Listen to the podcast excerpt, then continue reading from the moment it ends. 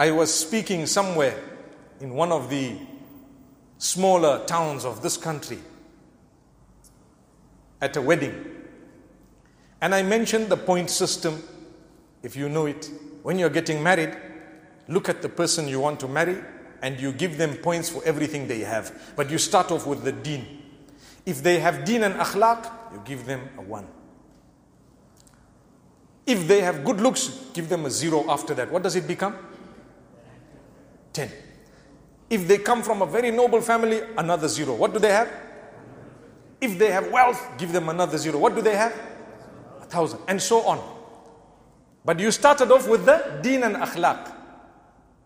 If they don't have the deen and akhlaq, take away the one. What are you left with? Zero. Jazakallah khair. You understand how the point system works? So you need minimum 10. What is the minimum 10? Let me explain. You need din and akhlaq, and after that, you need someone whom perhaps, perhaps you are attracted to something about them. MashaAllah, you are okay. You are okay. But if they don't have money, it's okay. If they don't, if they don't come from a very noble family, it's okay. If they, etc., etc. Those are those we can compromise. This we will not compromise.